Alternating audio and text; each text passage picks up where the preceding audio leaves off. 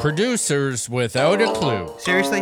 That's what they call animation nowadays? How do you even sell a show? What the hell's a production packet? Oh, yeah, it's to be animated. It's to be real cool. Wait, who's animating this thing? You've got to believe in your own ideas. Everyone is pitching ideas! What do you have to join the Illuminati? We just have to do it our way.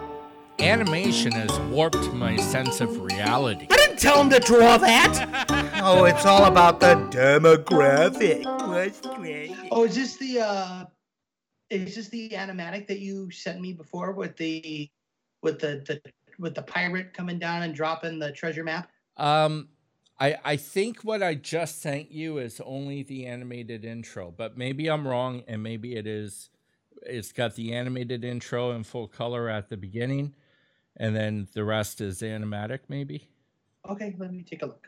because I do have a clip like that. Okay. It's opening up. Oh yeah, I've not seen anything in color yet.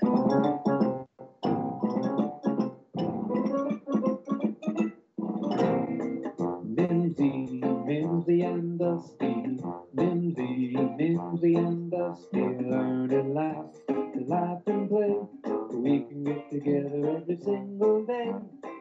Mimsy, Mimsy and Dusty, Mimsy, Mimsy and Dusty, Mimsy, Mimsy and Dusty.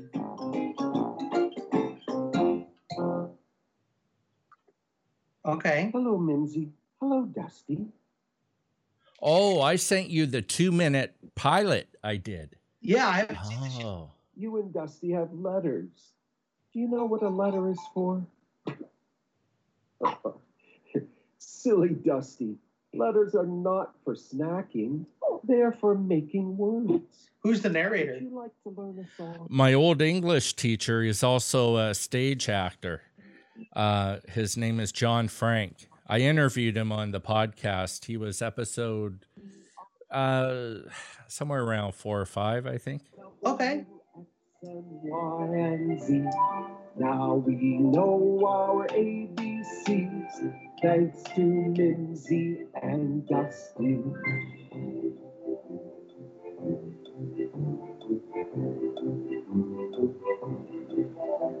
Would you like to do that again?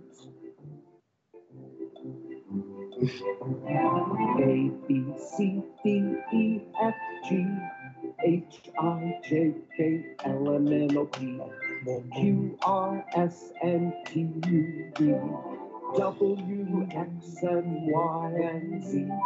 Now we know our ABCs thanks to Lindsay and Dusty. Dusty. Very cute. Thanks. Uh, yeah, so it's it's for preschool, obviously, which is way younger demographic than uh, Chucky Chicken, but you got to start them off somewhere, right? Yeah, absolutely. And what better way Yeah. to start them off with uh, cute little bunnies?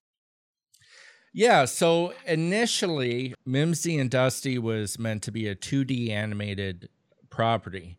And I kind of thought originally I would do it for YouTube. Now, when I came up with the idea, I was just coming off a contract with a YouTube studio out of Montreal that had hired me and another buddy I worked at Disney with to make um, preschool videos Mhm. for them, animated preschool videos. Very simple animation. We weren't going to win any awards off it, but one of our videos was one of the very first Baby Shark uh, videos to ever be created. So we sort of contributed to that annoyance. Oh, that's your fault.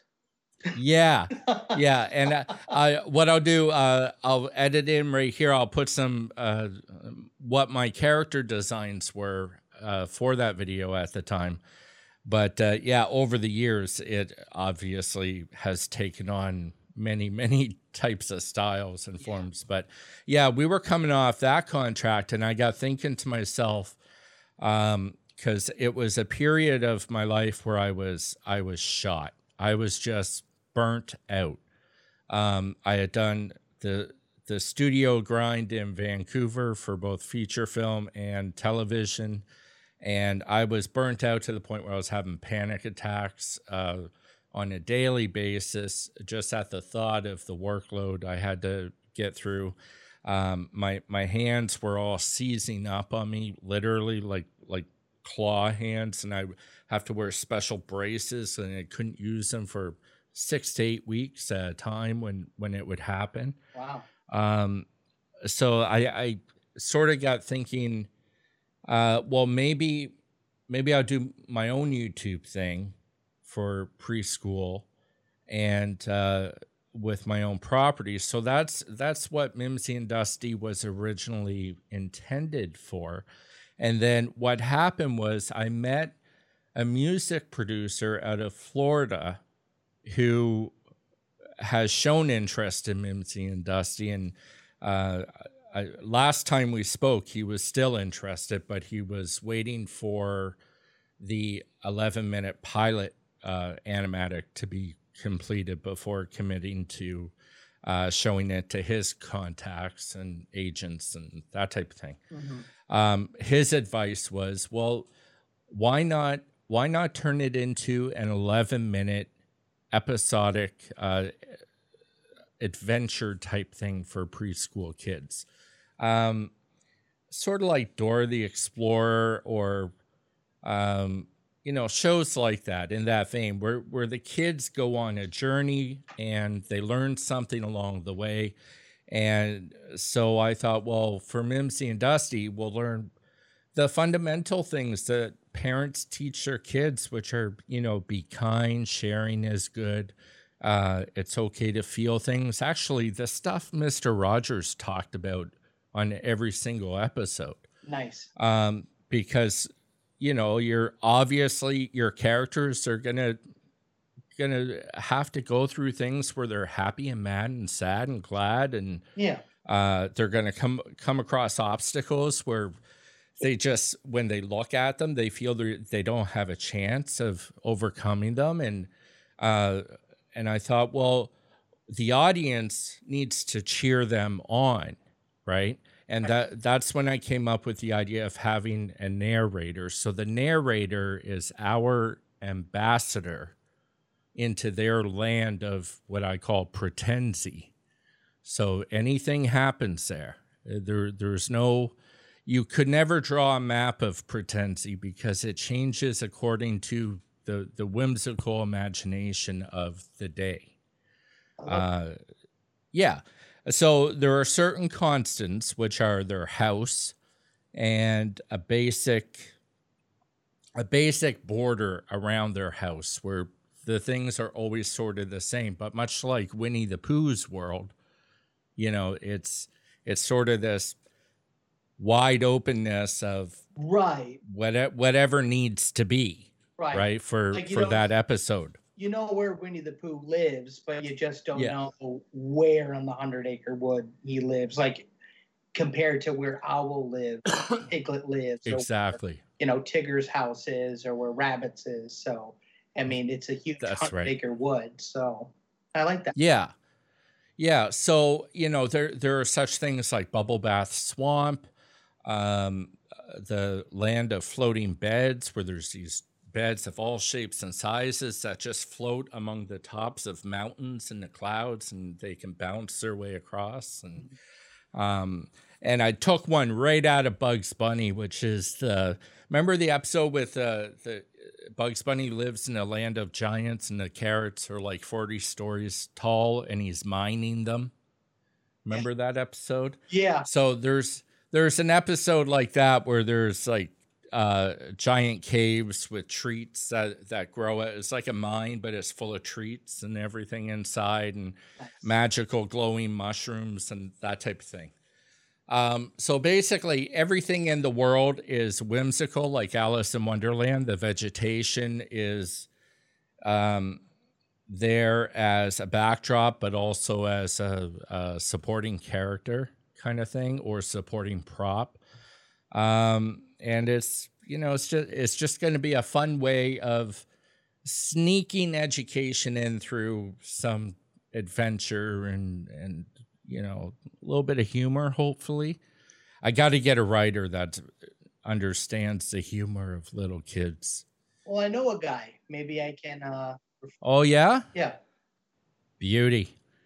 That sounds good. That sounds great. But yeah, that that little two minute pilot I just showed you was probably well a couple months of effort um, on my part, and I did the whole thing in Flash, and uh, you know got very excited about it. And then when I finished it, uh, that sort of is when preschool YouTube channel overload happened. And so I just sat on it.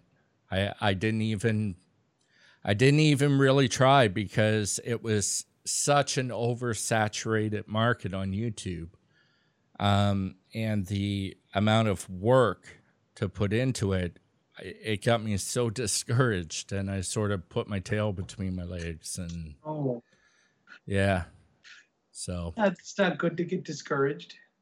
Well, I, I mean it happens though, um, because when you when you've got your nose down and you're working really, really hard on something, and then you look up to see how the world has changed while you've been focused, uh, sometimes you come up and you realize, oh, the timing's not right, or how I intended to put it out there is not the right way Right. and that that's really more of what I thought. It, it wasn't that I had wasted my time. It was just I did I no longer felt that YouTube was the right way to go, and um, so I've been sitting on it, and I took uh, my buddy's advice, the producer from Florida. I took his advice, and in that downtime, started working away at the 11 minute pilot. Some of it I've shown to you with uh, secondary characters like Captain Boom Bam, who has a giant uh, pirate ship that floats in the sky, and it's his cannons shoot off fireworks all the time, uh, like nothing violent. Just, the only thing they shoot is fireworks and confetti Nice. boom and his name's captain boom bam and he is beloved because every time they see captain boom bam he has a treasure map for Right. them which is an adventure which for kids of that age who get bored super quick every episode starts off they are bored out of their mind. Like as we the audience come into pretensi uh, and the narrator greets them hi mimsy. Hi dusty. How are you today? There will be some reason why they're just so so they're they're not you know they're they're just they it's almost like well we're not having fun until you guys show up Right. you know so yeah To make the kids So do that- too. yeah. Yeah. So that that's basically that and I've done a I've done a coloring book for them. Uh, I'll have to send you that. I'll edit in some of the pages here for the uh, listeners to hear.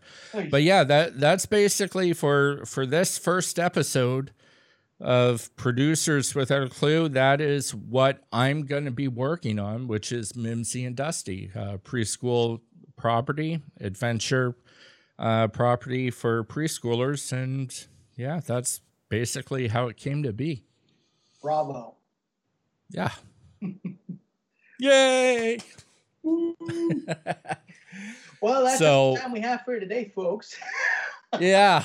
Sorry, long-winded. I know. I'm sorry. I'm just teasing you. Oh my god. You're gonna make me cry. Don't cry. I'll cry if I want to. Uh, it's your party. I mean, it's your It's my party It's all day. My party. Yeah. All right. well, On this side, on this side of of of Skype, my party. You do what you want over there. Um. So. So yeah, that that's my spiel, my show and tell. But uh, let's get into your show and tell. You're going on an, an adventure with your own animated properties. So let's tell them about that. Oh my goodness. Well, uh, for those of you who uh, don't know who I am, and uh, for those of you who don't, shame on you. Uh, just kidding. Uh, my name is Yeah, the billboards are out there. they're they're out there. I mean, I, I don't blame them, but I've been. Uh, my name is Mike Cook. I, I've been uh, on YouTube now, going on probably 12 years. um, doing everything from comic variety shows to podcasts to animation. Um, but I really, my heart is definitely into the animated projects. I um, and the one that I'm going to be working on is Chucky Chicken. Um, and Chucky Chicken is a wonderful comedy uh, show uh, that is, of course, geared towards um, kids anywhere between 8 and 12, but also it's more of a family show. It definitely is, um, you know, geared towards everyone, um, mainly because of the style of the show that it's in. Our cartoons are going to be uh, anywhere between uh, five to seven minutes long. Um, and they are throwback cartoons to what folks saw in the theaters during the 1930s and what I grew up with in the 1990s. Um, the best kind of way that I can exp- uh, I can explain it, it's kind of like um, Felix the Cat or tw- uh, Twisted Tales of Felix the Cat from the 90s, Animaniacs, uh, Tiny Toon Adventures, uh, and of course mixed in with good old fashioned shows like Popeye and Betty Boop and um, you know uh, classic Mickey Mouse and of course um, my favorite character Oswald the Lucky Rabbit. So the whole premise of the the series is that Chucky Chicken and his friends uh, basically are telling stories. Uh, through comedy and through laughter. I mean, there's different situations that happen every short. Um, there is no real overarching world anymore. There was, for uh, for the t- for a very long time. Um, you know, I when I first created the character, he was a black and white little guy. He, um, you know, lived on the old barn, and the old barnyard, and uh, he legit lived in a, in his own little barn. Um, and then we moved him over to the Tommy Turkey apartment uh, uh, apartment complex, uh, where um, you know he lived uh, with uh, his girlfriend Chelsea next door and her mama in the door. There was really only three doors to that uh, barn, uh, and we just were. Did you ever show the adult? Have I ever what? like uh, shown the adult? Like you mentioned Chelsea and her mama. Do you ever show the mama? Like, or is it more like um, like uh, Muppet Babies, where you just see Oh, the yeah. lower no, no, no. We we did. We we the, Yeah. we actually wrote a whole episode called um oh my gosh uh what was it called um it went by the original name of foul play but then i changed it to oh the sly pie is what it was. And that cartoon basically was all about uh, chucky uh, basically trying to ask chelsea to go to the county fair um, but her mama uh, was working on a prize winning apple pie that freddie fox stole. And uh, the whole reason why he was trying to it, it was very convoluted and very early early early stages of the the short uh, of, of, the, of the show uh, but essentially he was trying to win the county fair to get the prize money to buy the farm so that way he could basically kill and eat everybody who lived on the farm so it was very different than uh, the chucky chicken uh, show that we all love today um, but it, it, took a number of years. You know, we gave him a splash of color. Uh, we gave him voices. Um, we changed things. We there was a period of time where we built this city for Chucky and his friends called Featherton, USA, and that was going to be a hybrid of Toontown from Disneyland mixed in with uh, farm buildings like silos and, and you know, coops and chicken wire and uh, windmills and, you know, uh, grain, grain tanks and uh, water towers and, you know, barns and farmhouses. Um, Mhm. We were working really hard on that, believe it or not. Um, and we were all geared up to to get that going. But even then, um, it was still difficult because I wanted to tell more stories, and I didn't want Chucky to be stuck in this world. You know, I didn't want him, you know, I wanted him to be able to go and to travel and to do the the cartoony antics that I grew up, you know, with Bugs Bunny or Mickey Mouse or Popeye or, you know, the cool thing about those cartoons was they never stood still. They went, Right. they traveled, they met up with different bad guys, you know. Um, Bugs Bunny on the daily is constantly trying to get to Pismo Beach doesn't Yeah. take that left turn at Albuquerque and he ends up in Spain finding a bull. Such a classic. you know? Yeah. It's my Um, favorite episode, by the way. Yeah. When he slaps the bull and goes, "Stop steaming up my tail," Oh, or yeah. you know, oh, Yeah. I I love that stuff. And you know, the trick to to a lot of cartoons, regardless of the age you're going for, is if you can make the adults laugh, then for some reason uh, the the kids buy into it better. Oh, oh, absolutely. And that's part of the reason for the visual style of the cartoon as well. I know a lot Yeah. of these kids, unfortunately, have not grown up with classic Mickey Mouse or classic Looney Tunes. Uh, thank God, though, for Disney Plus and for HBO Max and Hulu and Amazon, because, um, and and of course, all the numerous collections of DVDs out there over the years. Um, you know, and it's funny because um, I just found this out super recently. Um, some of these car- cartoons that we still have today, for example, the entirety of the Popeye the Sailor um, library from 1933 to the last uh, theatrical short from 1957 or 1956. Um, when they were when they first made those cartoons and they got the contract for that because Popeye himself is actually owned um, not by Paramount. Owned, he wasn't even a cartoon character. He was a newspaper comic, um, and he was owned by uh, King Feature Syndicate, which was part of the Hearst Corporation. And William Randolph Hearst, of course, um, was approached by Max Fleischer, who's the creator of Betty Boop and Koko the Clown and all these really great shorts from the 30s. And, and he was approached in 1932 by Max Fleischer saying, you know, I love Popeye. I want to make him an animated star. You know, he the potential. I mean, even then, uh, Fleischer knew how special Popeye was and what he could do in the animation world. But Hearst didn't agree, so he basically made him uh, do a test.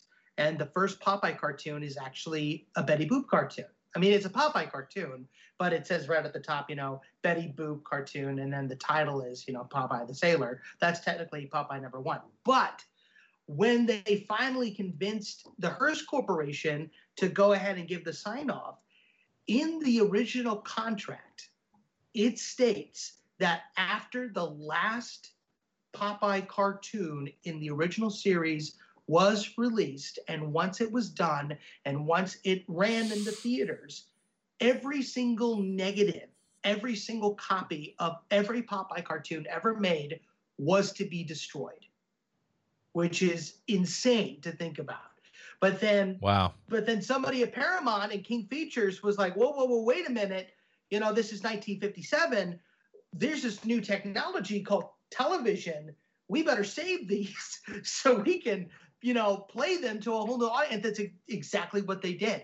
They saved all those cartoons. They renegotiated uh, the contract, and King Features was like, okay, well, we're not going to destroy them after all. We're going to go ahead and put them into reruns on television.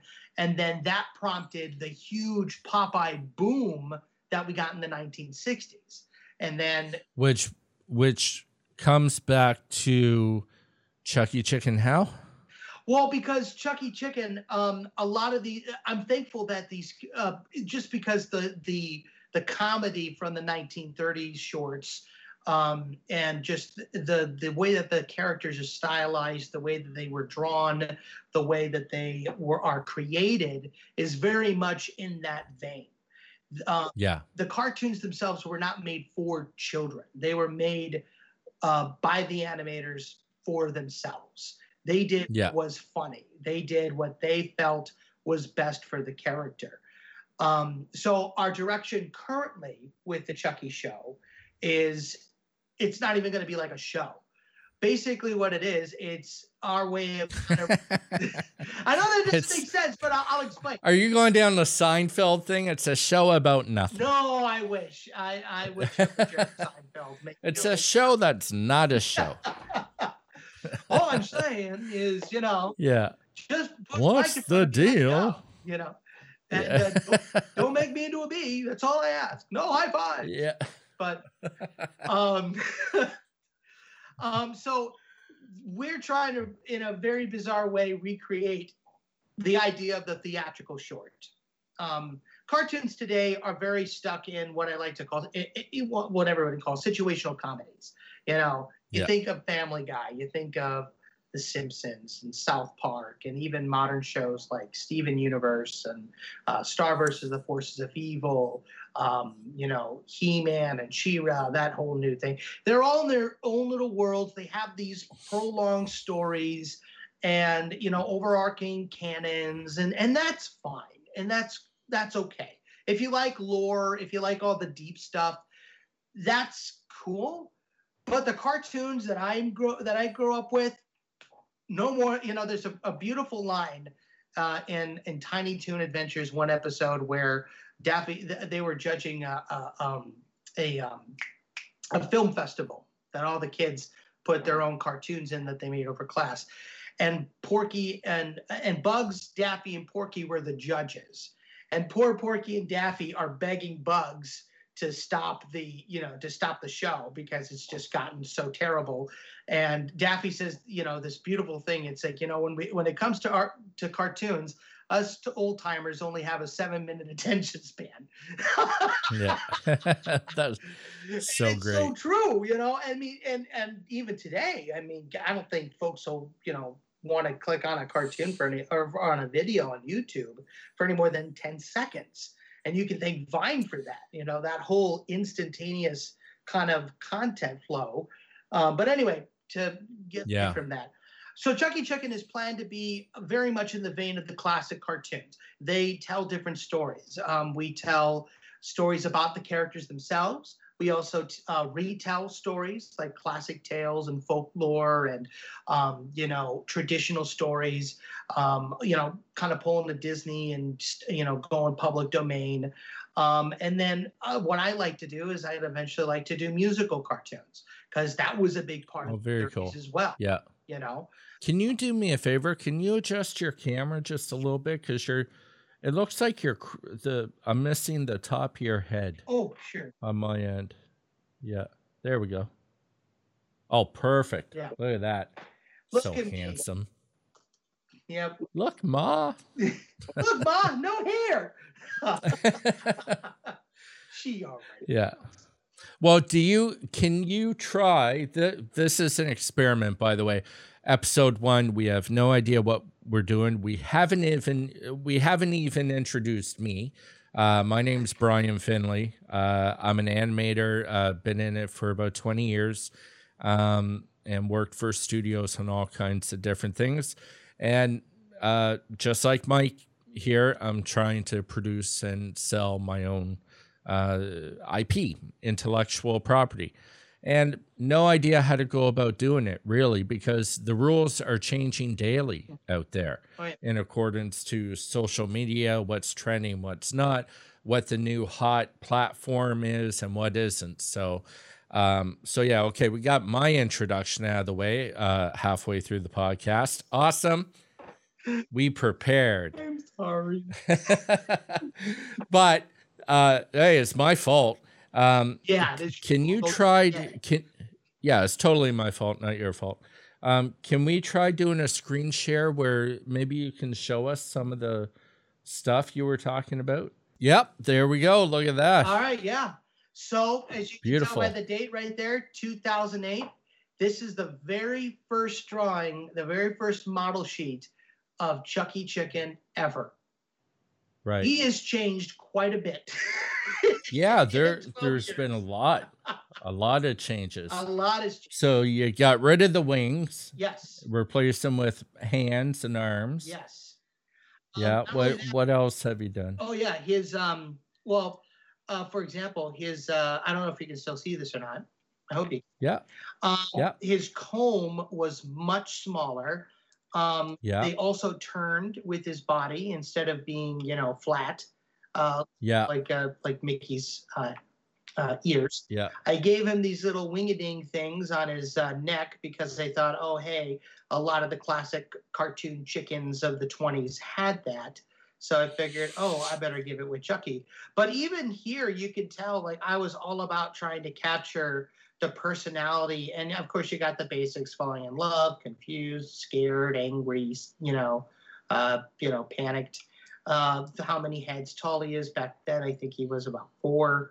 Um, and yeah, the turnaround. So this was the very first version of Chucky that I did for um, you know forever, you know, and I was so proud of it that I eventually did the very first. Uh, this is this is a, a legit title card that I had uh, planned. This is all drawn uh, on paper and scanned to the computer. As you can even tell by the coloring, this was felt tip marker. Um, and this was one of the original. So retro. Very retro. This was straight Yeah. up inspired by the Oswald the Lucky Rabbit um, opening cards. Um, because he had all of his characters all over the place, and he was on the side, you know, waving hello to the audience, and then it said, you know, Oswald in whatever the title of the cartoon. Um, I I look back at this and I say, wow, this is a great start, but it's not quite where I want it to be. Um, so then Mhm. I did another one, and this was the one that um, not this one in particular. I changed it a little bit more, but this got a lot closer. And if this reminds anybody of anything, this was the early Mickey Mouse design. it went from Oswald to Mickey, where it's, Right. it's a homage to what you saw in the opening of Steamboat Willie, which everybody Yeah. kind of does today. Um, Yeah. This was the Tommy Turkey apartment coupe. As I said, you got door number one, door number two, door number three, and then here in his little house, Chew Chipmunk lived in the tree. Very, very basic stuff. I look at this today. I mean, it was so bad I didn't even color everything in already. but I mean, I was just learning the tools. I was learning Photoshop. Again, all of this drawn in on paper. Um, I- I'm I'm kind of mad because I saved it all on one layer, and I I, I didn't realize about layers.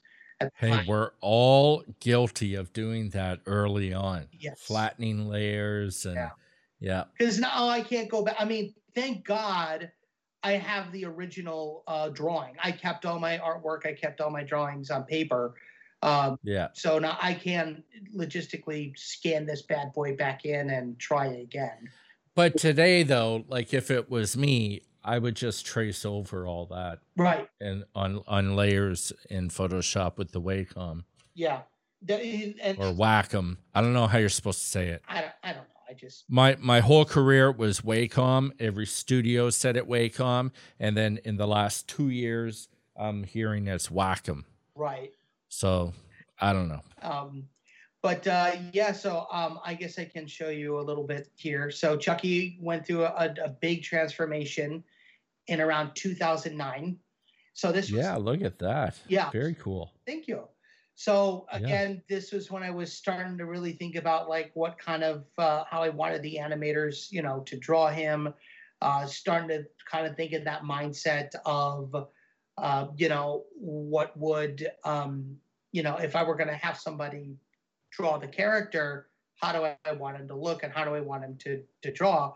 So this was the first time that I started to do that. Now again, I look at this and I kind of cringe because that's not at all. I mean, even this is wrong. Uh, um, but this was really kind of. I mean, even here, just I'm like, oh God, like no, I. What am I doing? I think the only thing that fits still is the uh, the you know this comb stays flat in the face on the side. Yeah, That's it. Yeah. And even the comb is wrong because instead of two, it's just one piece. Um, but uh, all the characters went through this. So I'm going to show you this as well. Uh, And again, I'm sorry if you want me to show something else, I can. But no, no. What? It's your your dance. it's my part. Uh, Yeah. um, oh my goodness. Um, and I don't know if any of this is usable, but you more than welcome uh, to to do with it what you will. Uh, you know what? Let me do this. I will show you the first lineup here. Uh, see, these are the original folders that I had. Um, okay, here we go. So we'll go, we'll start with this one here. So this is the first lineup for the, the characters. Now, uh, technically, it's the second. The very first one, I don't know what happened. I can't find it for the life of me, and I'm really kind of mad about that. I lost it years and years ago. But this is the Mhm. first one that I, uh, you know, I still use, I guess, as the official first cast. You got Chucky, you got Choo Chipmunk, Louie Loon, Freddie Fox, Tommy Turkey, and then Chelsea was named Helen Hen. initially back in the Mhm. old days. Um, that changed around 2015 when I rediscovered Chuck E. Cheese and Helen Henny, and like, oh, better, better make some changes here. Um, Yeah. but even then, that uh, when in 20 in, two, in 2009, oh my God, how okay. Um, what happened here? Oh, here we go. Uh, okay, so then in 20 in 2009, I did another one with the main cast, and I think this is a lot better. Like this is when I was really starting to get the hang of like coloring the characters online uh, on you know in the computer, um, Mhm. really figuring out like scanning things big. Um, although this oh this is not scanned in big for some reason. Um, okay, way to go, Cook. Um, but uh, yeah, so uh, again, kind of changing the geometry a little bit, giving them hands instead and arms instead of you know Yeah. and But see, even with this low res image, you could bring that into Toon Boom and trace off each body part layered and do your character rig uh, very easily with this. oh, we don't do character rigs. They're, they're No, but I'm just saying as as an option, right? Because uh, you're going to run out of animators very soon, I think, that have any idea of how to animate on paper. well, then we will teach them. Yeah, thank God for that. so that's that's that's the point of starting the studio and keeping it this way because i i am very much a firm believer i mean if, you know the, the the disney animation department still has an ink and paint department where they still ink and paint on cels and i think that you know disney should not be the only ones who are holding on to these traditions i think it's important that people remember uh, these uh, traditions and keep this amazing art form alive. We still have painters. We still have people who um, make films on film. No reason why we can't have people animate on paper. Is my uh, thought on it. But well, let me show you this. So, oh, go ahead. okay, go ahead. Go ahead. Oh, um, so let me go ahead and show you this. So this was um, 2000. Ooh, 2012, 2011, 2012. This was when I decided to start putting the characters in color and giving them even more personality. I mean, this was a very, very, very first time uh, trying to put the characters in color. Um, again, Helen had the beach blonde hair and she had the sundress, and Freddie Fox was straight up Brer Fox. I mean, I, I look back at it now and I kind of shake my head a little bit. Um, but I, I loved that character so much. I was like, I want to put him in a cartoon. Thank God I didn't, but um, yeah, and thank God that we were able to fix him and make him better. Um, Louis, you know, kind of looks more like a hipster. than he does a surfer, uh, but that's okay. I think Tommy and Chucky and Chew were the only ones who kind of evolved unscathed for the time, Yeah. which was which was great. Um, and then I will show you. Um, I think it's important for the audience to, to for them to see this. This is this was the the previous uh, full cast lineup here that I'm about to show you here. Uh, this is this Very yeah cool. this is where it gets a little crazy. Um, here we go.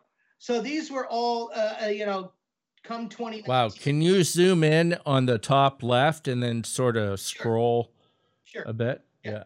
So of course we got Chucky, and then we have Chelsea Chicken. Chew Chipmunk was still, you know, still around, and then we got Johnny Jack Rabbit, Janice Jack Rabbit, Louie Loon, Margarita McCaw, her daughter Annalisa McCaw. You got Tommy Turkey, uh, just kind of going from right to left. You got Sergeant McBowser, uh, Mama Donna, who became Char- Char- uh, Charlotte Chicken, Don Julio Rooster, Ashley Jack Rabbit, Perry Keat, Davy Dog, Raleigh. Rooster, uh, and then down here you got Mayor Down E. Feather, Captain Peter Pelican, uh, Pelicani, uh, the Badgers, Barry and Bernie, Luca Bacon, Freddie Fox, and then Bruno Bronco, aka the Godfather, and that's not even all of them. So Yeah. there- Wow. yeah. So as you can see, it was quite an extensive cast, and that was, um, again, just the outpouring of years and years and years of coming up with different characters. Um, you know, and finally making them their final forms, I guess you could say. Yeah. Recently, when we came when it came time to d- make the decision to change it from being uh, based in Featherton, USA, uh, which I'll show you um, this amazing uh, piece of artwork done by one of our artists, Imka van Kalen, who did this beautiful uh, portrait of Featherton and what it would have looked like. Uh, okay, here we go. I think this one will work. So yeah, that was uh, that was the original Featherton, uh, uh, uh, one of them anyway. So yeah. I mean, it was supposed to be It's beautiful. yeah, very beautiful.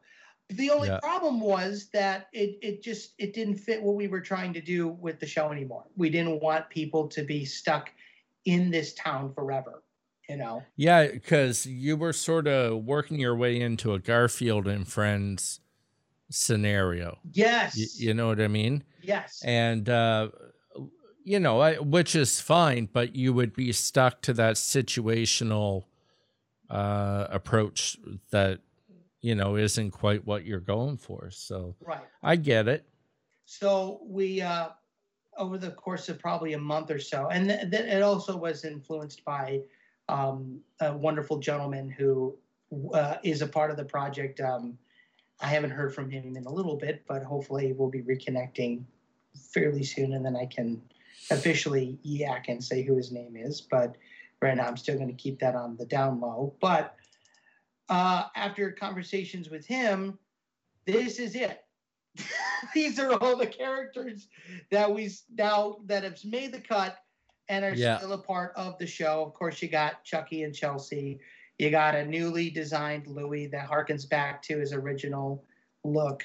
Margarita Mhm. McCall looks a little different.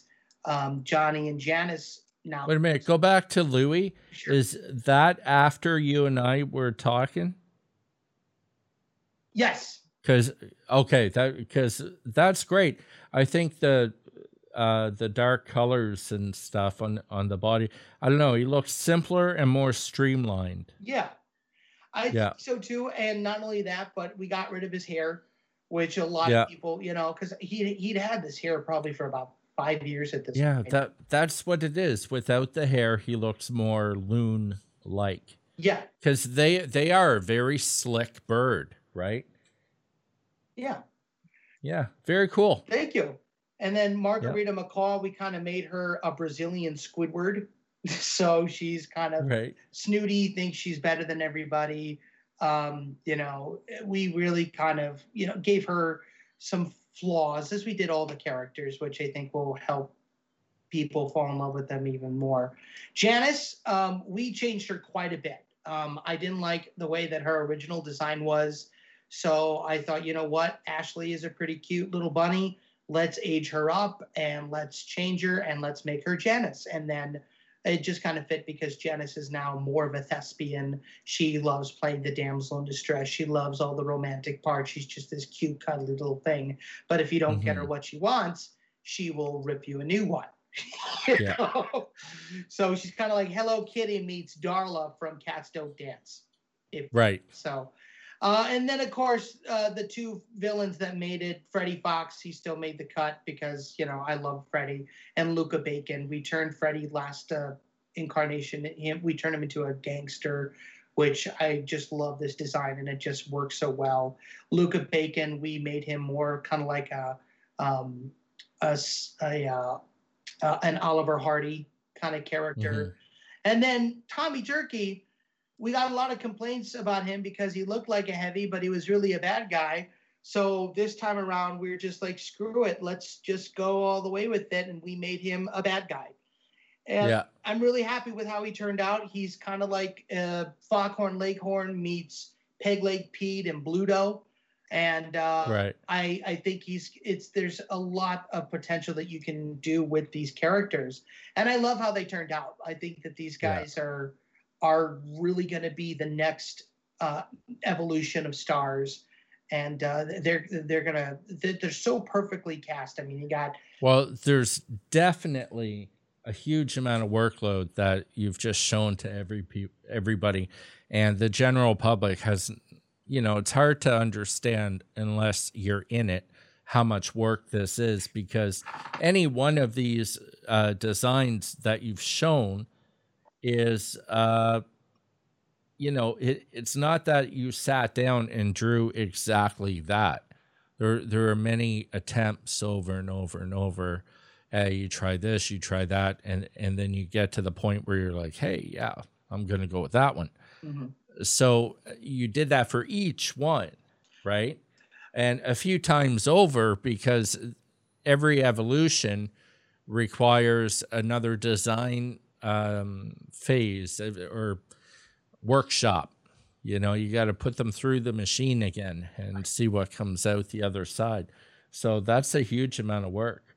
I know when I was uh, designing Mimsy and Dusty, um, it was I found it very hard to find the cute factor I wanted with the um, I wanted them to move almost like I, I wanted them to have that plushy look and be super cute and I wanted them to move like rabbits uh, but very stretchy, squashy. So it, it, was it was a lot of drawing of various attempts that, that didn't work of shape language uh, before I found something that I felt worked pretty good. Mm-hmm. And we're actually going to be tweaking their design again as we model them in 3D. Okay. Um, which is you know that that's always that's always a, a whole different process taking 2D sketches into a 3D uh, environment, whether it's a character or world or whatever. I just imagine modeling Featherton in 3D. I mean, that would be a massive map. I actually had somebody on Facebook ask me today, "Is Chucky Chicken ever going to 3D?" And I said, "No. Uh, he is yeah. strictly a he is a traditional hand drawn character. Yeah. I don't um, I don't want him to go 3D. I mean, the only thing yeah. that I would do would um, I'd probably make like 3D models for um, maquettes or statues or something like that. I mean, that'd probably mm-hmm. be the only yeah. thing. But um, I mean, there's a reason why I I tried him actually. There's one short that I did in college with a 3D Chucky Chicken. And uh, I mean, it could have been my uh, my experience as a 2D art, as a 3D artist, you know, and my lacking of understanding the, the technical aspects of it. Um, but it didn't quite turn out as well as I wanted to. I tried to do the old Marx Brother routine where Chucky was walking in front of a mirror and there was another Chucky. and, you know, they were doing the same thing. And the main Chucky did a spin and the other one just kind of like, oh, you know. Yeah, um, yeah, yeah. Didn't yeah. quite work out. Um, and it's something that I t- and it just kind of t- uh, taught me a lesson that I teach now to my artists and anybody who is interested in doing animation. Technology will always evolve. It will always change. If you think you're going to be able to come and work for somebody or work with somebody and say, "Oh, I know how to do Adobe Premiere, After Effects. I know how to, you know, I know how to do Toon Boom. I know how to do 3D Studio Max. I can model all this stuff. You know, I know all the ins and outs of the program. I can, I know the algorithm. Da da da da da. That's great. What do you know about the actual principles of animation? How do you know? Yeah. How, do you know how to make a ball bounce? You know, do you know how? Can you do it on paper? You know, do you know how to apply drawings to film time? Do you know what 24 frames per second means? Do you understand, um, you know, uh, exaggeration? Do you understand overthrow, uh, overshoot, and uh, follow through? You know. Well, I mean, one one of the things that has always been proven true from my experience, and I, I'm just speaking about myself here. 2D artists who have transitioned to 3D make better 3D artists. That that's always proven true. Oh yeah. For from what I've seen. Look at Genndy Tartakovsky. And he's the best example but, of that. Well, there's many examples. I, I mean, there are 3D artists out there that create amazing work that have no idea how to draw. Um, but when you put their stuff up against uh, somebody who can create amazing work in 3D, but they have a background in 2D, their stuff tends to have an extra punch to it. Mm-hmm. There's a better understanding of exaggeration, a better understanding of of timing and reaction, and all all these things. You know, the the uh, animator in Maya who will spend a lot of time in the graph editor is that that's an approach that'll work but from what i've seen the animator who will sit down and focus on the keys and the and the follow through and all that on the timeline and really play with the controls ma- manually and not via the graph editor uh, because of that 2D background you know that that animation always feels better to me when I'm watching it. Maybe I'm biased because my background is 2D. Um, I don't think you're I- biased. I think that's very, very true. I mean, and you can look and see, um, you know, for example, um, A Bug's Life and Pixar, or uh, you know, Yeah. A Bug's Life and uh, Antz. You know, uh, two different companies, uh, very similar stories. You know, very similar uh, characters. But which one do you remember most? Do you remember Antz or do you remember Bug's Life? Do you remember? no, it's it's true. Now both had amazing 2D artists working on them. As a matter of fact, the the art of for Antz is fantastic. There's a lot of great artwork in there, 2D artwork. Mhm. Um, but you're you're right. When the 2D artists uh, or the the artist that sits down with the 2D background and they start crunching away on their workload, there is a different understanding there Mhm. Um, than just somebody who's never taken a drawing class but went to a college that taught 3D animation that didn't have a drawing uh, component at all, and they they graduated, but they're amazing animators. Uh, a lot of those animators tend to do really well in visual effects or motion capture kind of stuff, Mm. where it's very technical Right. Um, and the need to understand things from the 12 principles isn't isn't as immediate as character acting y- you know versus um, you know a volcano erupting or you know what, whatever. So i i've but i mean i've i was taught by somebody who could animate right in a graph editor and it looked like it was done by a 2d person. I am talking would never touch the controls uh, for for the rig character. Just move the little things around in a graph editor to pose the character and that's how he animated and it looked amazing. So i don't know Well, I mean, think of it this way. I mean, if you had to, um, all the computers today uh, blew up, and they they just, I mean, heaven forbid, and we had no access to today's technology. All of those guys would be out of work. It's but then the 2D animators will come back because they will know how to draw a character. I mean, because that's art, you know, and Yeah. you can and I, I'm again, I may be biased too.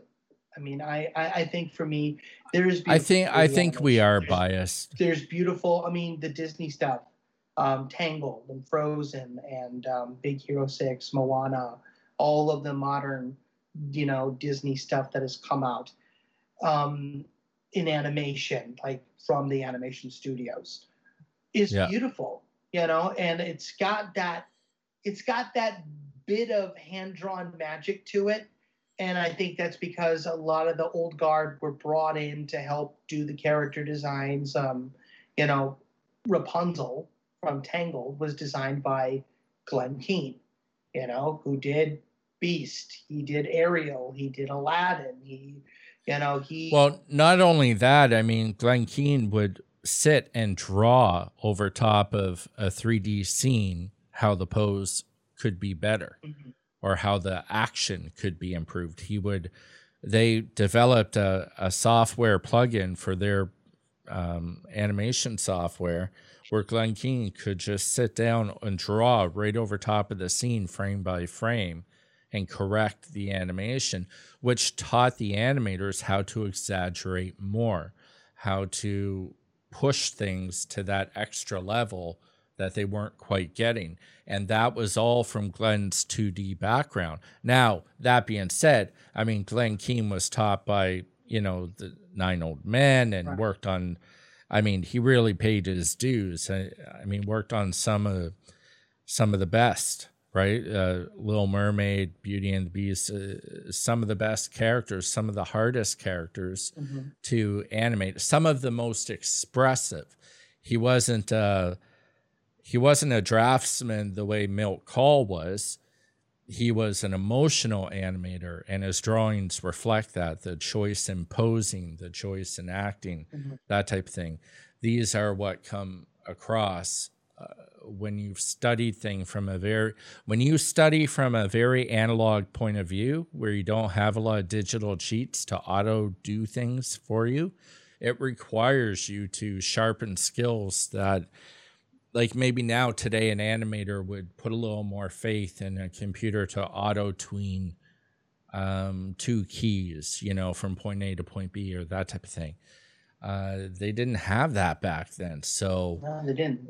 l- like you said, when you have that old guard ushering in uh, the the new talent who does have all those tools, uh, you know they they are learning how to make those tools work for them, but in a way that is still on on the shoulders of yesteryear's techniques, right? Right. And here's the Uh, sad thing. ideally, you know, here's something that here's something to think about. You know, Yeah. We all know Milt Kahl. We all know Frank Thomas, Ollie Johnston, Marc Davis, the Nine Old Men. You know, uh, Ward Kimball.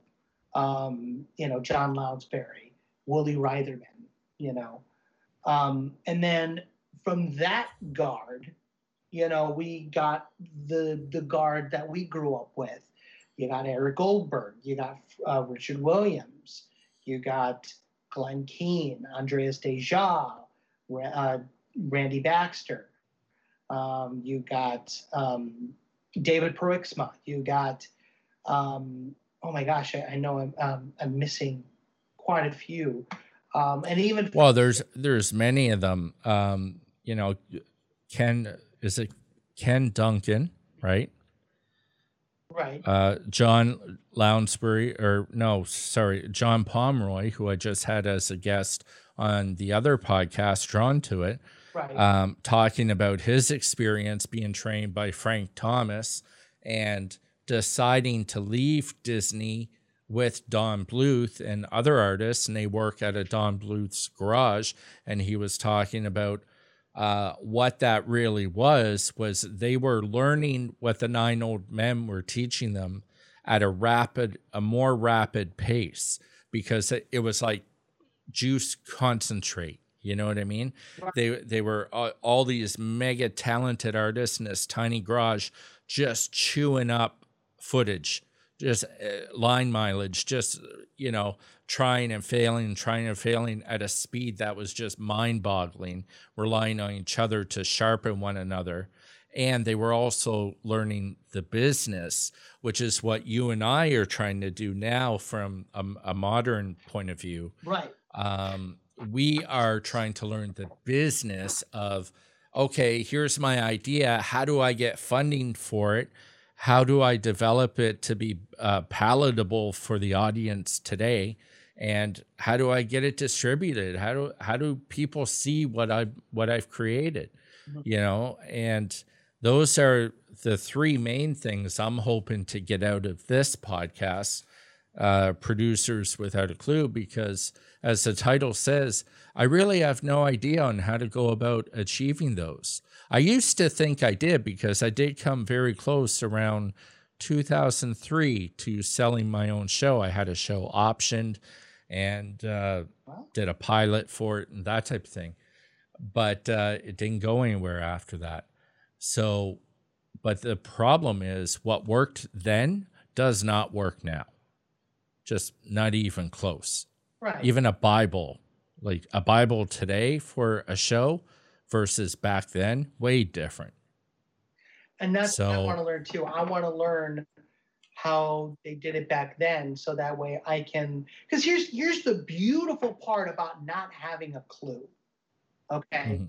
and it's something that even you know it may be a different industry but it was the same guy walt disney was perfect at finding guys who legit didn't have a clue how to do what they were brought on to do but they still Yeah. did magic and they still built these amazing things walt pulled all of his guys uh, from animation in the 1950s and said i'm building a theme park I don't know how to build a theme park. I've never done one of these before. Neither have you guys.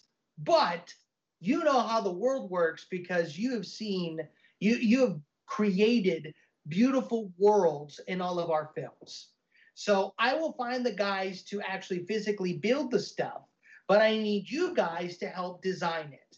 I need you guys to use those talents that I've given you and create the happiest place on earth. And 65 years later, when it reopens, we will be going back to Disneyland because that was the the, the fruit of people who legit had no clue how it was going to work. Yeah. And and even those people who I think the people who don't know how to do something but they learn how to do it in the process, they have the most passion and they have the most love because it's like, oh my I I agree with you 100 150% on that. There is something magical about the naivete. Am I pronouncing that? Naive, naivete, yeah. Naive, naive. I can't pronounce. I can't speak words well. No. Um, there, there is something magical about a person who doesn't have a clue but fights to figure it out as they go.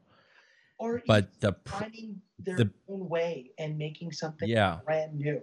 Because here's the yeah, again, I'm going to go back to Walt, and I, that'll happen a lot. I mean, it's the as we all know from the podcast, I have Asperger's, so Walt is my thing I focus on. Sorry, but Hey, listen, you could have worse heroes. You know what I mean?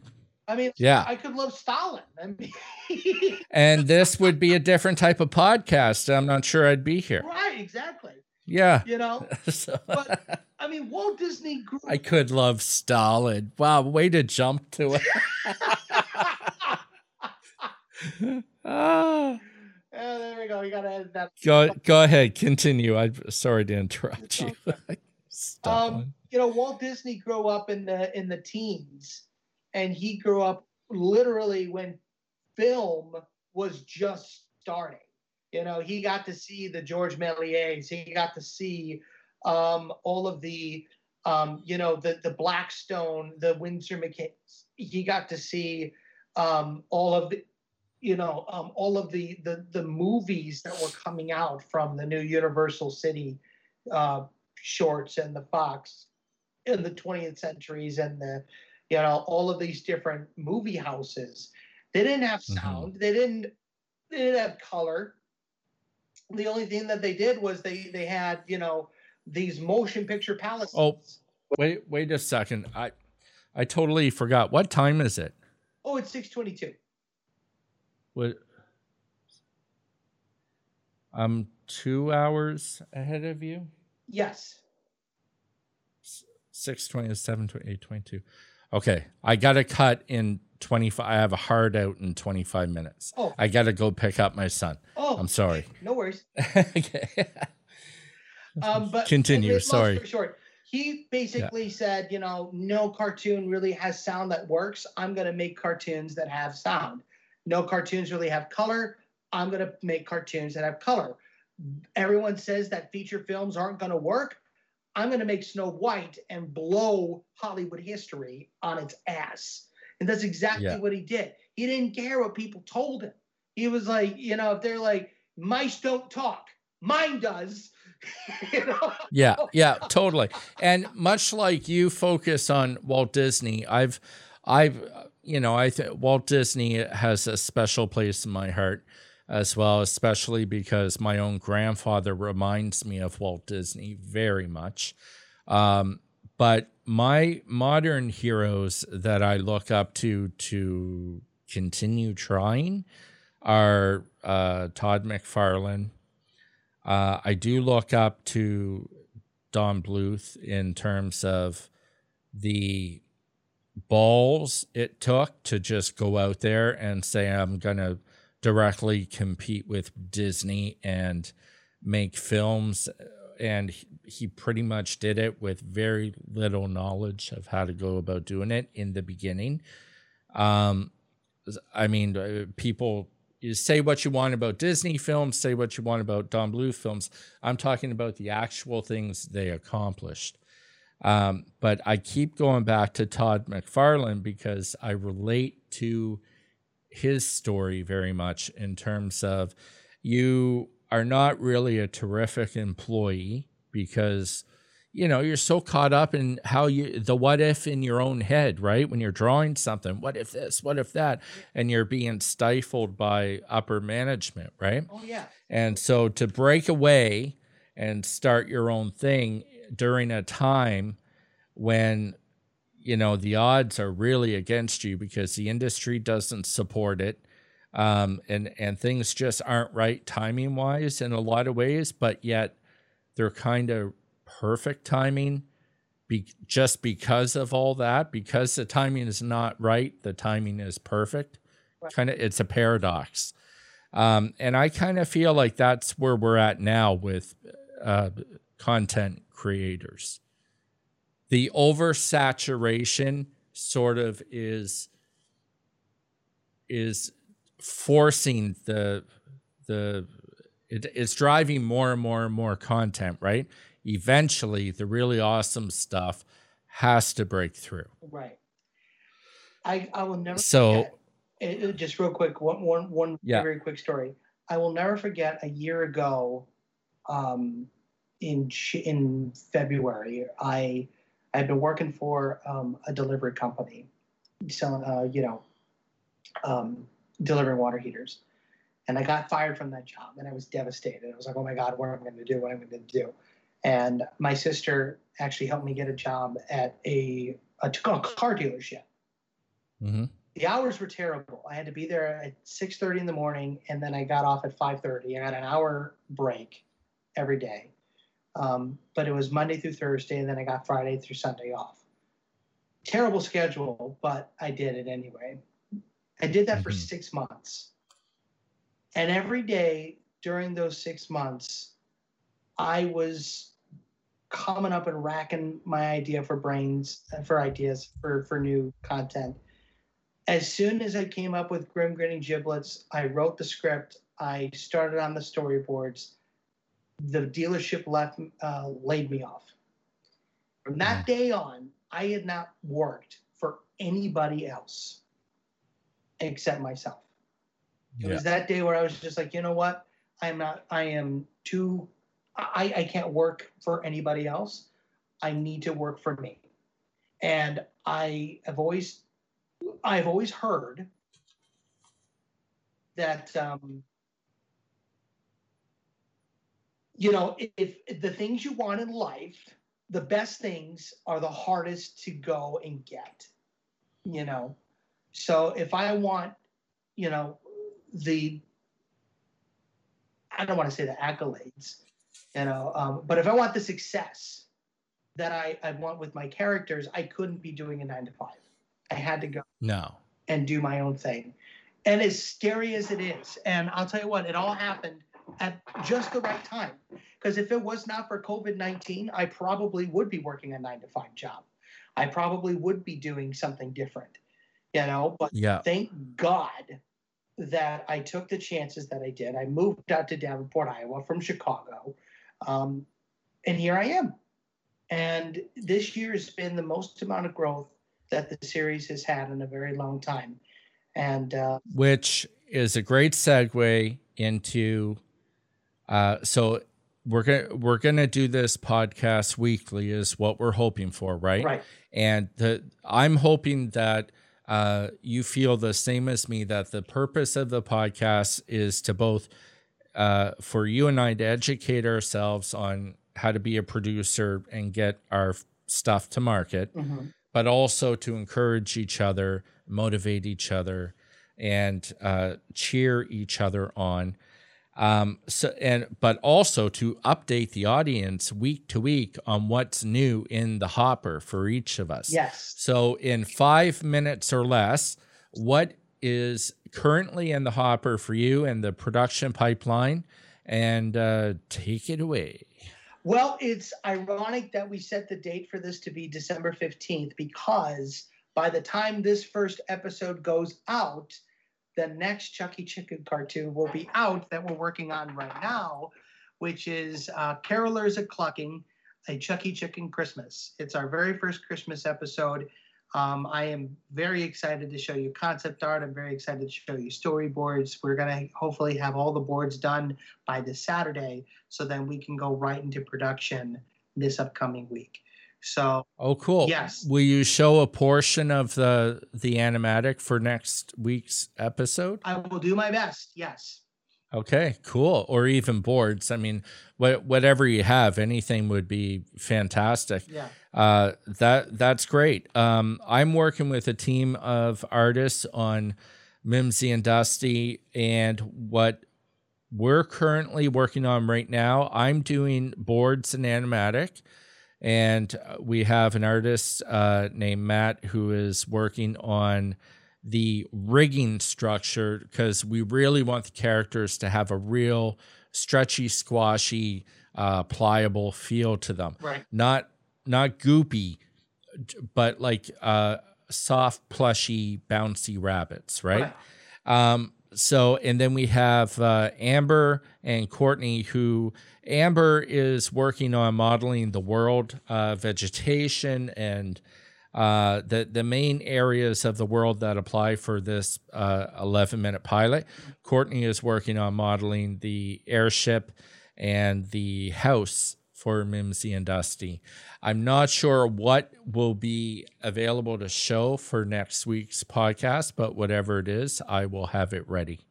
That's exciting. So, yeah, it's it's pretty cool. I love getting stuff in from them and uh, just like wow, cuz I know how I would do it, right? When I send out the task, I know I have an expectation in my head, but it always comes back better because when you get when you get an idea like a base level idea so i always give them a little bit of art direction and then they put their magic on top of it Mhm. it's it's always better than something i would have come up with always Super quick story on that point. When we were doing yeah when we were doing Grim Grinning Giblets, um, it was the first time that I was working with the amazing Van Galen sisters, Laura and Imka, who are still with me today. Um, I, I told them what I wanted to do, and Imka is our background designer, one of them. And I said, okay, Imka, I want you to design the mansion, and I want it to look like the Haunted Mansion at Disneyland. Um, and uh, I said, so I need you to go and look and figure out how you would turn a barn into the haunted mansion. And in my mind, I'm thinking the one in California, and I'm thinking, okay, um, you know, antebellum Mansion, pillars, you know, cupola, you know, kind of, you know, fancy southern kind of looking uh, mansion, you know, like the one Yeah. Well, she comes in with this um, almost Bates Motel looking kind of design, almost Western. And I'm thinking to myself, this is not at all what I was expecting. I'm like, Inka, are you sure that you looked at at, at, at the Haunted Mansion at Disneyland? And she says, Yeah, I went to Disneyland, you know, myself not too long ago. And I, I went on on the ride and I looked and I saw what, what the mansion looked like. The girl lives in in in uh, in the Netherlands. and then it hit me. She looked at Phantom Manor at Disneyland Paris. I didn't Right. specify which Disneyland I wanted her to look at. So she went to her own. And I laughed out, out I laughed out loud and she's like, "Do you want me to redo it?" I said, "Absolutely not. We are going to keep it this way because number 1, um, it doesn't look like anything in the states. So it looks completely original. And number two, it'll be a fun Easter egg for people who watch it overseas. Yeah. So they'll go. "Oh, Yeah, it it looks really cool Yeah. in the cartoon. So she Yeah. did a fantastic job, and that that was just a, a, an example of, you know, I was thinking one thing, but then she came and blew my expectations, and I'm so thankful that she did. So she Yeah. she challenged me, and it worked. Yeah, when when you give artists room to flex their creative muscle so they don't feel like a monkey pushing a pencil, Right. uh, you're gonna get great stuff. And I, I firmly believe because I I love directing, love it, and any chance I get to direct is like a dream come true for me. Oh yeah. But I always try to make sure that I'm taking into consideration the artist's passion about their craft. And the more I tell them exactly what to do, the more I'm eating away at that passion. Right. I So always- I have to plant seeds of what I want. And then, however, they nurture and grow those uh, with a little bit of guidance. I, I always tend to use tomato plants as my metaphor because uh, a planter will tend to put like a stick in for them to grow up and wrap around, but has no control over where the tomatoes are going to appear, how how many leaves here, and and how many curls. Are, you know what I mean? right. Yeah. So there there's a little bit of guidance to make sure that it's all working, but not I, I think the best directors, the ones I've worked for, have always been the least um control control freakish, if if that makes sense. Yeah. I It within animation and they get the best results. I, I agree to a point. I think that it is important that they have the the room to breathe. Um, I think that uh, for the longest time, I was all about you know we got to get it done. We got to get it done yesterday. So go go go go go. Burnt Yeah. you out. I can't work like that anymore. And besides, by doing No. it that way, the work doesn't look that good. It looks like garbage if you rush it. So Yeah. for me, like, uh, for example, we have one cartoon that'll be coming out in a couple days, a very, very short little thing for Halloween. And uh, we started it back in September. And I said, okay, here's the deal. As long as it's done by uh, October 31st, I'm okay. You know, you Hmm. got to get it done. Well, that that's that's a lot of freedom there. it it is a balance, you know. You don't want to give total freedom because you want your vision to come through, Right. but you got to give enough freedom that their passion burns hot.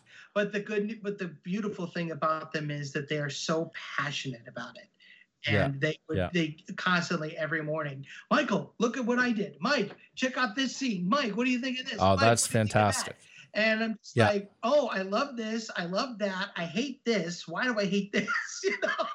And Yeah. it's like, you know, fix this, you know, and then I would go and what I like to do, and we can talk about this next time because I know you're pressed for time. But um, what I do is when somebody sends me a, a clip, I'll go into Toon Boom or into Photoshop, and I'll uh, take like snapshots of certain drawings, and like Yeah.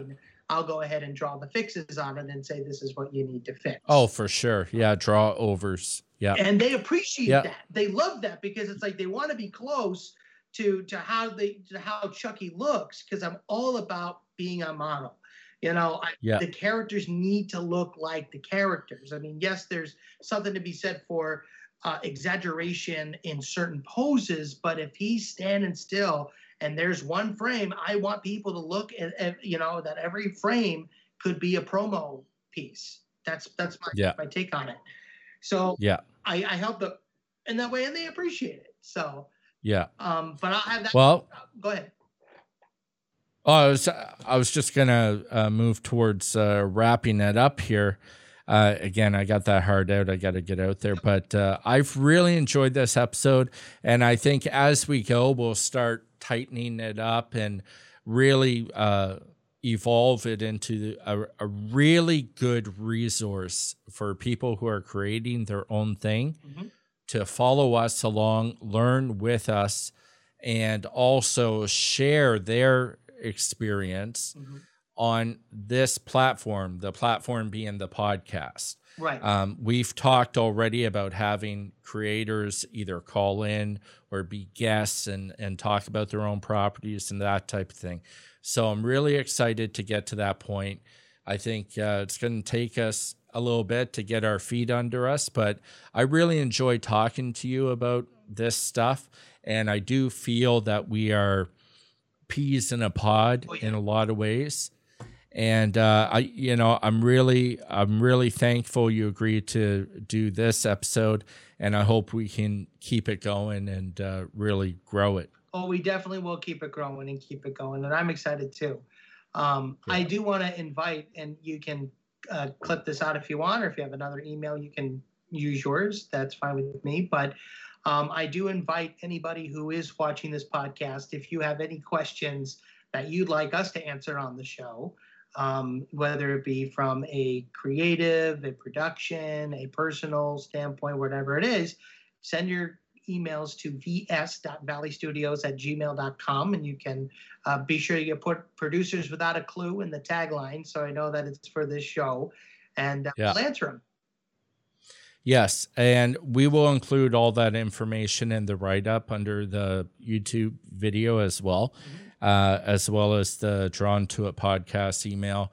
So either will work, and it's not a competition. If you guys like talking to Michael better, by all means, uh, you know, because I hey, my wife tells me all the time I can be a bit of a dick.